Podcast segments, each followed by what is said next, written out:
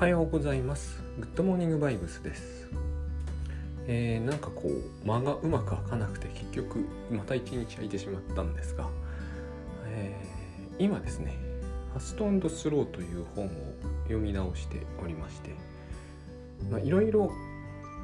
ツッコミどころがある本でもあるんですけれども、やっぱり面白い本でして、この経済行動学という行動経済学の走りの本なんですよ。走りの人なんですね。ダニエル・カーネマンともう一人、一緒にずっと仕事していた人がいたんですけど、その方は先に亡くなっちゃって、多分生きてたら2人でノーベル賞受賞っていうことだったと思うんですが、この本の、何と言ったって肝はシステム1とシステム2なんですね。これが最大のツッコミどころなんですが、この話をするとグッドバイブスの話じゃない話で、少なくとも1時間は絶対話さなければならないんでパスして、ごく簡単に述べると、システム1というのはシステム2がですね、私たちの、メインとなるべき思考なんですよ。主に多分前頭葉、特に前頭全部他を使うっていうことがシステム2を使うってことだと思うんですね。この言い方だけでももう認知科学的には完璧にアウトですけれども、しょうがないんで、こういうふうに言わないとですね、私たちはこの種の話が一切できなくなってしまう面もありますね。で、システム1というのはですね、ライフハッカーおなじみの、認知リソースを節約するために、活躍するやつです。ただし仕事がですね、ロボットなんですよね。私の用語で言うところのロボット、いかにこのシステム1が、しゃしゃり出すぎているかという話を、ダニエル・カーネマンは書いていて、でここのところであれを読んだライフハックの人は結構困惑するというか、多分、行動経済学的にもあれは結構困惑を残す、じゃあどうしたらいいんだ的な話がですね、実は一切ない。実はシステム2をちゃんと使おうっていう方向にもう少し持っていかないと、本はそのシステム1がやるとこういうバカなエラーばっかりだよねっていうのの集大成みたいになってしまってるんですけど、ただその実例が実に面白いし、研究が非常にダニエル・カーネマンってのはよく分かってる方なんで、何しろノーベル賞受賞者ですからね、経済学で、そういう大変面白い本なんですけれども、システム1はやらかすという話の本なんですね。ファスト&スローのファストが1、スローが2です。早いんですね、動きが。で、グッドバイブスは言うまでもなくと思うんですが、スローなんですよ。スローを推奨してますし、システム2を使おうねという本の枠組みで考えればなるわけです。で、私もライフハックとその相性悪いなと思う部分はここで、ただライフハックに関しては、タスク管理でもいいですがに関してはシステム1を使えとか2を使えということはないと思ってるんですね。別にどっちだっていいわけですよ。タスク管理でうまく時間がうまく使える限りにおいて、ライフハックする限りにおいて、ライフハックに方向性を持たせようとするとどうしても何か言わなきゃなんないから、自分も大昔本当に第1冊目の本で認知リソースの節約って書いたんですけども、節約をする理由は使うためってじゃないですか。節約自体は目的にならないので、2をどうやって使うかだと思うんですね。で、よくタスクマなんかでも、ここもやっぱり2通りに分かれるんですけど、タスク管理していてチェックリストってありますよね。チェックリストを使うというのは、システム1で済ませるためだという、つまり手早く、頭をフルには使わずに済ませるためだという考え方もあるでしょうし、2を使うためとも言えますよね。そこで間違わずに、より根節丁寧に確実にやるためとも言えますよね。そういう意味でこれをどっちを使うためのものとは言い切れないと思う。で、さっきも言いましたが、グッドバイブスは断然システム2を使うやり方です。で最近思うんですけれども、倉園さんが以前というか、折に触れてですね、特にブログなんかで、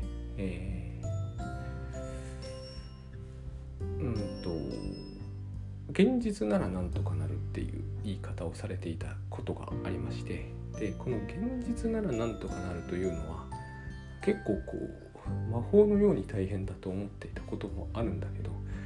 魔法のように大変だという魔法使いにならないと現実はどうにもならなくなるっていうあの感覚は、特にですねこうそうですね、システム1に依存しすぎているからと言ってもいいのかなと最近思うんですね。でツイッターとか眺めていてもポッドキャストとかを伺っていても、いろんなお話を見聞きしていて、意外とですね、皆さんなんていうんですかね、諦めるのが早いんですね。私もそうだったんだけど、例えばどうやっても分かり合えない人たちがいるっていう言い方をするじゃないですか。これはまず第一に諦めちゃってるっていう感じがありますよね。ただそれ以前に許せないって感じがありますね。ここにはこの人たちはもうどうやっても分かり合うことはできない、話が伝わらないとかで、その表現を取った時にグッドバイブス的でなくなるんですけど、それにしても早いんですよね。そこで行き詰まるという、その行き詰まりがですね、もっと後ろに持っていける行き詰まりだと思うんだけど、ぐっと手前に来るんですよ。これは私はそのファスト&スローでファストなんですよ。早いんですね。ですごくシステム一的だと思うんです、決まり文句に頼るというのはシステム一的なんですね。私はやっぱりタスク管理だったんで、先送りという問題にはシステム一が常に出しゃばってくるっていう感じもあります。いやこれもう明日だなって言うじゃないですか。あれがシステム一的なんですね。ここでチェックリストを使うなり、アウトラインで分解するなりするためにはですね、システム2が起動しなければならないんですよ。人事リソースをそこで割かなければダメなんですよ。割かないって、最も手早く、目の前から問題を消し去りたいと思ったらシステム1に任せるに限るんですよね。それは明日の朝に先送りっていうことになるんですね。難しい問題に直面した時、質問の文章を書き換えるっていう、おなじみのファスト&スローではかなり前の方に出てくるやつがあるんですけど、例えば分かり合えない上司にパワハラまがいのことをされていますという話があったとしますよね。でこれはシステム1では対処しきれないんですよ、決して。でシステム2が出てこなきゃいけないんだけど、すっかりパワハラまがいのことをされて落ち込んでいる時というのは、システム2の認知リソースをすごく割くエネルギーが残ってない。そうするとシステム1で問題を処理しようとするんですね。できないんですよ。システム1はそのように難易度の高い話がわからない上司のパワハラをどうしたらいいかという質問を変えるんですよ。でどう変えるかというと、あの上司は、話が通じるだろうかっていう質問に変えるんですよ。このシステム2が見るとですね、元気なシステム2が見るとツッコミどころ満載のこのチェンジを、計測するのはいろんなやり方があって難しいんですけど、 0.5 秒ぐらいで切り替えて、この問題をどう解決したらいいかということ、質問がですね、この上司に話は通じるかっていう質問に切り替えるんですよ。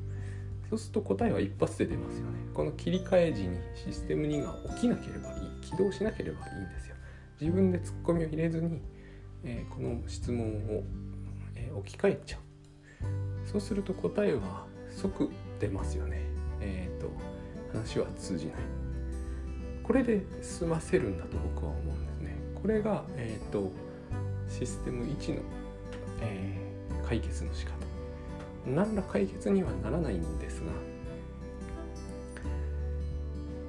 難しい問題に直面した時に私たちのやることの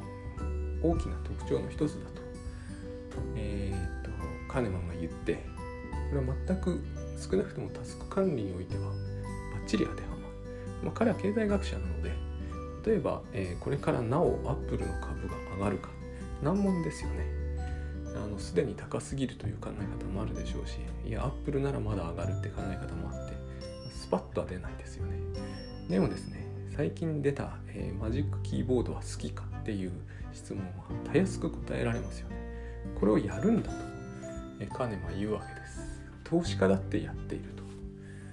要するにアップルは好きかってことですよね。で、好きだ、だから買うっていうのは最初の質問に答えてないんですけれども、最初の質問は難しいんですね。だからその質問を切り替える。よく聞いてるとですね、もう会社に行ってもどうしようもないとか、もう本当にこう辛くてどうにもならないって話を聞いてるときは、あまりにもシステム1が、前に来ていすぎる。本人が辛いからなおさらなんですよ。辛いときにシステム2を起動するというのは、耐え難く感じるわけです。要するに3桁かける2桁の掛け算みたいなもんで、やろうと思えばできるんだけどめんどくさいわけですね。で、気分が弱ってるときは一層めんどくさく思える。だからグッドバイブスっていうのはめんどくさいので、完全にあれシステム2なんですよね。めんどくさいと思えるわけですよ。だからめんどくさいと思えるようなことを、ただでさえやる気にならないとなると一層やる気にならないので、例えばですね、倉園さんは言ってたけども、上司の言ってることをよく聞いてると、ここには意味付けがあるんじゃないだろうかとか、それに対する自分のこう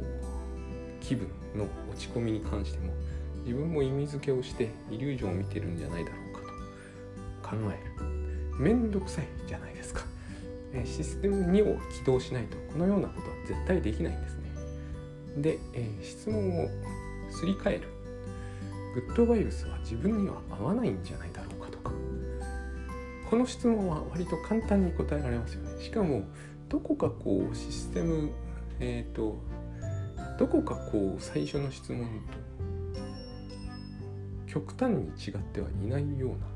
な感じがする。全然違うんですけれども、でも疲れているのでシステム2がツッコミを入れなければいいわけですよ。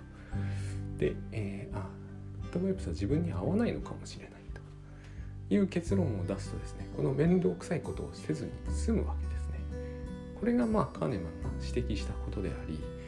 私たちが八方塞がりになった時にやりがちなことで、一見こう問題について考えているようなんだけれども、決して本気で考えようとはしない。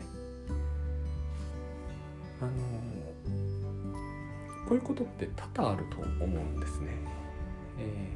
大体において前も言いましたけど、人に傷つけられた時というのは実は少なくとも多分自分はほぼ 100% だと思うんですけど、自分で自分を傷つけている。よく考えてみるとそういう面があると思うんですね。途中話したザワチンみたいなこともそうですよね。ザワチンなんて完全にそうで、上司に怒られたことがずっと反芻する。1ヶ月後もそういう状態が続くみたいな話になった時、上司目の前にいないですよね。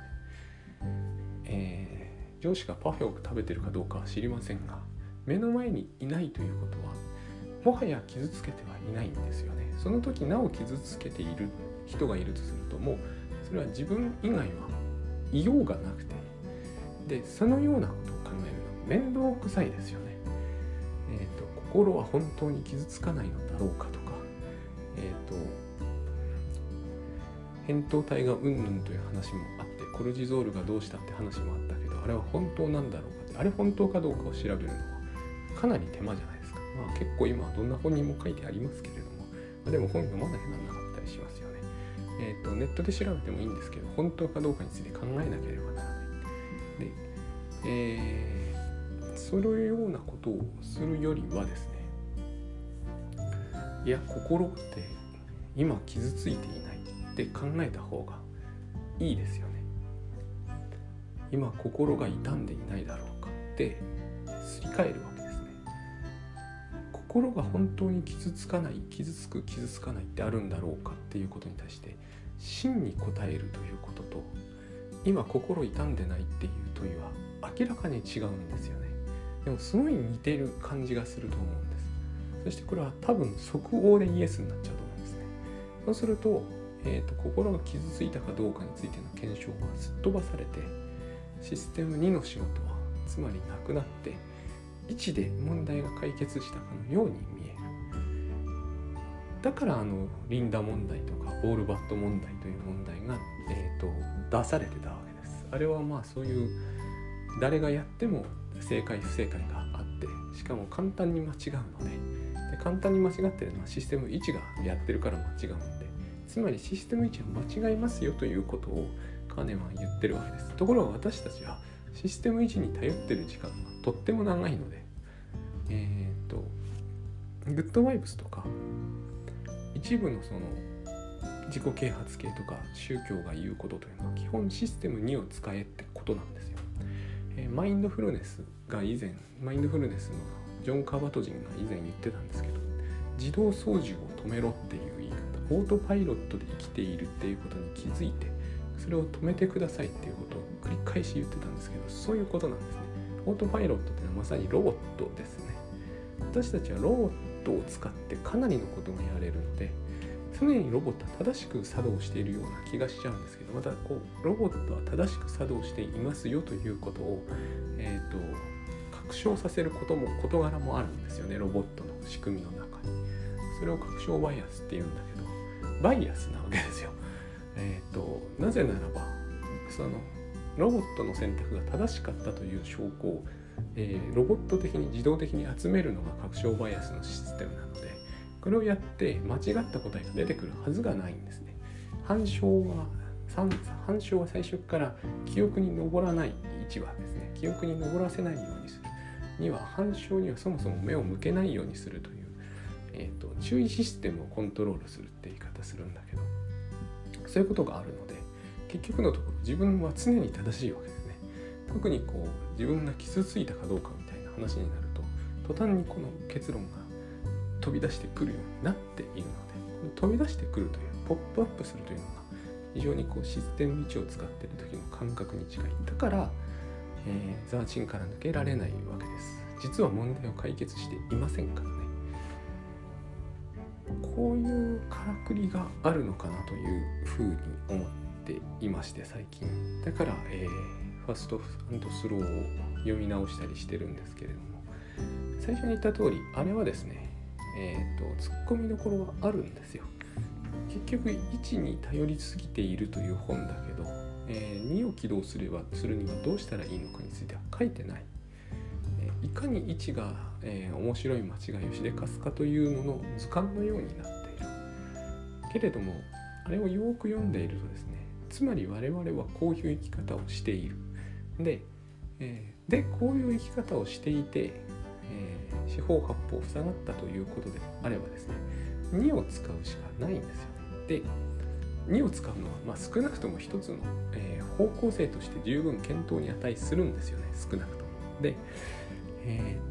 とはいえ自分は十分考えているっていうふうに私たちは思っちゃう。ここにカウンセリングとかが出てくる、コーチングとかでもいいんですけど、出てくる、ポイントがあるんですが、なぜか自分が考えているとですね、ずっと1を使い続けているのにそうは気づかないという不思議な現象が起こるんです。その人はすごい思い悩んでるんだけど、システムには使われていない。不思議とですね、常に位置がうまくこう立ち回って絶え間なくシステム1で、問題を考えている気がしている。だから解決できないんですよ。解決できないという状態が確信を持たれてしまう。誰かに傷つけられたっていうのは多分にそれが含まれています。どうにもならない感じがするんですね。でもどうにもならないのはどうにかするための自分の一番頼りになる、つまり前頭前部を全く起動させずにこの問題を解決しようとするのは無駄なんですね。やっぱりこう扁桃体だけでは解決できない。扁桃体で解決しようということは感情的に問題を取り扱おうということであって、何か他人がひどいと思われることを自分にした、あいつをやっつけてやりたい以上なんですよね。扁桃体でやることはこうやって動物は生きてきたわけですし、現にそうやってこう戦いに行くわけですよ。人はそれができないので、できなくはないんですけれどもね、できないとより一層こう行き詰まった感じがするのが早いということです。で、システムには残念ながら確かにエネルギーを食うので、だからこう疲れていると思われる時にはこのシステム2の起動というのは止まるようになっているんだけれども、ここでシステム2を使うことは実はできるんですね。この感覚が多分グッドバイブスを実践する上では必要な感覚で、何でも必要なんですけど、瞑想すら必要なんですけど、なぜならシステム1を止めるためにそもそも2を起動しなきゃならないので、システム1が止まらない限りはですね、ずっと同じことを繰り返すしかないはずなんです。解決できない問題なので、システム1にとっては。だからこそ、不思議な現象っていっぱい起こるわけですよ。人間関係に当てはめると、本当に自分は思い悩んでいて、ちゃんとは脳みそも全部を使って考えてるんだけど解決できてないんだっていうふうに感じられるかもしれません。でも、例えばこれがですね、夏休みの宿題とか大きめのプロジェクトを繰り返し先送りするっていう話になると、微妙に違う印象があると思うんですね。毎日やろうと思ってるのに、なぜか毎日先送りして気がつくと、ひどいことになって今いるんですという話は頻繁に耳にするじゃないですか。あれなんで思い悩むばっかりで、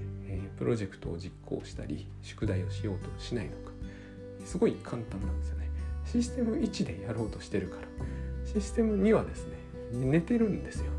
で、システム1が先送りしますかイエス、先送りしますかイエスをやってるから、こういう事態になっていて、これを十分に考えているっていう風に感じさせるからくりまでちゃんと用意されてるから、この事態が起こるわけです。今日は疲れている、先送りしますかイエスなんですよ。これと全く同じことを、人に傷つけられたこともやってるはずなんです。システム1が常に答えを出している。で、その答えは先送りと全く同じような答えになっていると、そういうことなんですね。だからもっといい答えはシステム2を使えば出てくるはずなんです。